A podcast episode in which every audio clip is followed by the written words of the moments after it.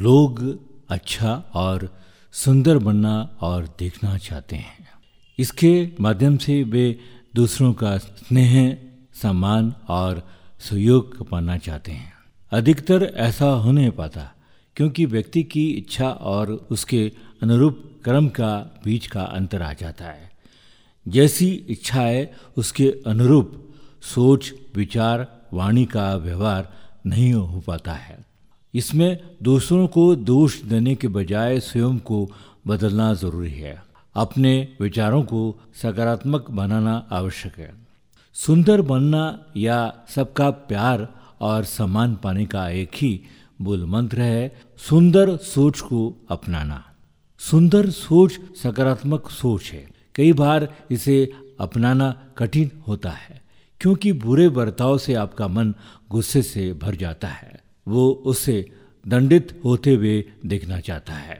इन नकारात्मक विचारों के कारण व्यक्ति को घृणा, क्रोध, ईर्ष्या आदि पीड़ाओं को सहन करना पड़ता है।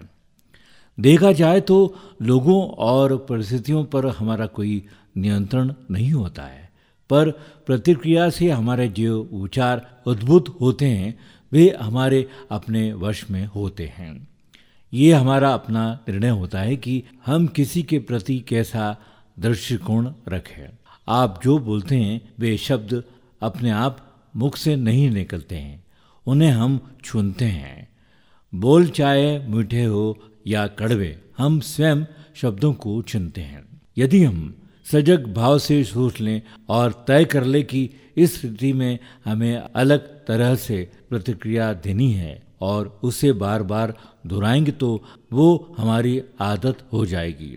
ऐसी आदतों से हम परिवर्तन ला पाते हैं। अगर हम अपने बोल, कर्म, व्यवहार या जीवन शैली में सुखद परिवर्तन लाना चाहते हैं तो अपने सोच, विचार और संकल्पों को सकारात्मक बनाना होगा।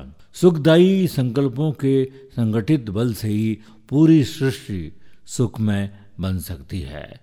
जहाँ हर व्यक्ति सुंदर बन सकता है।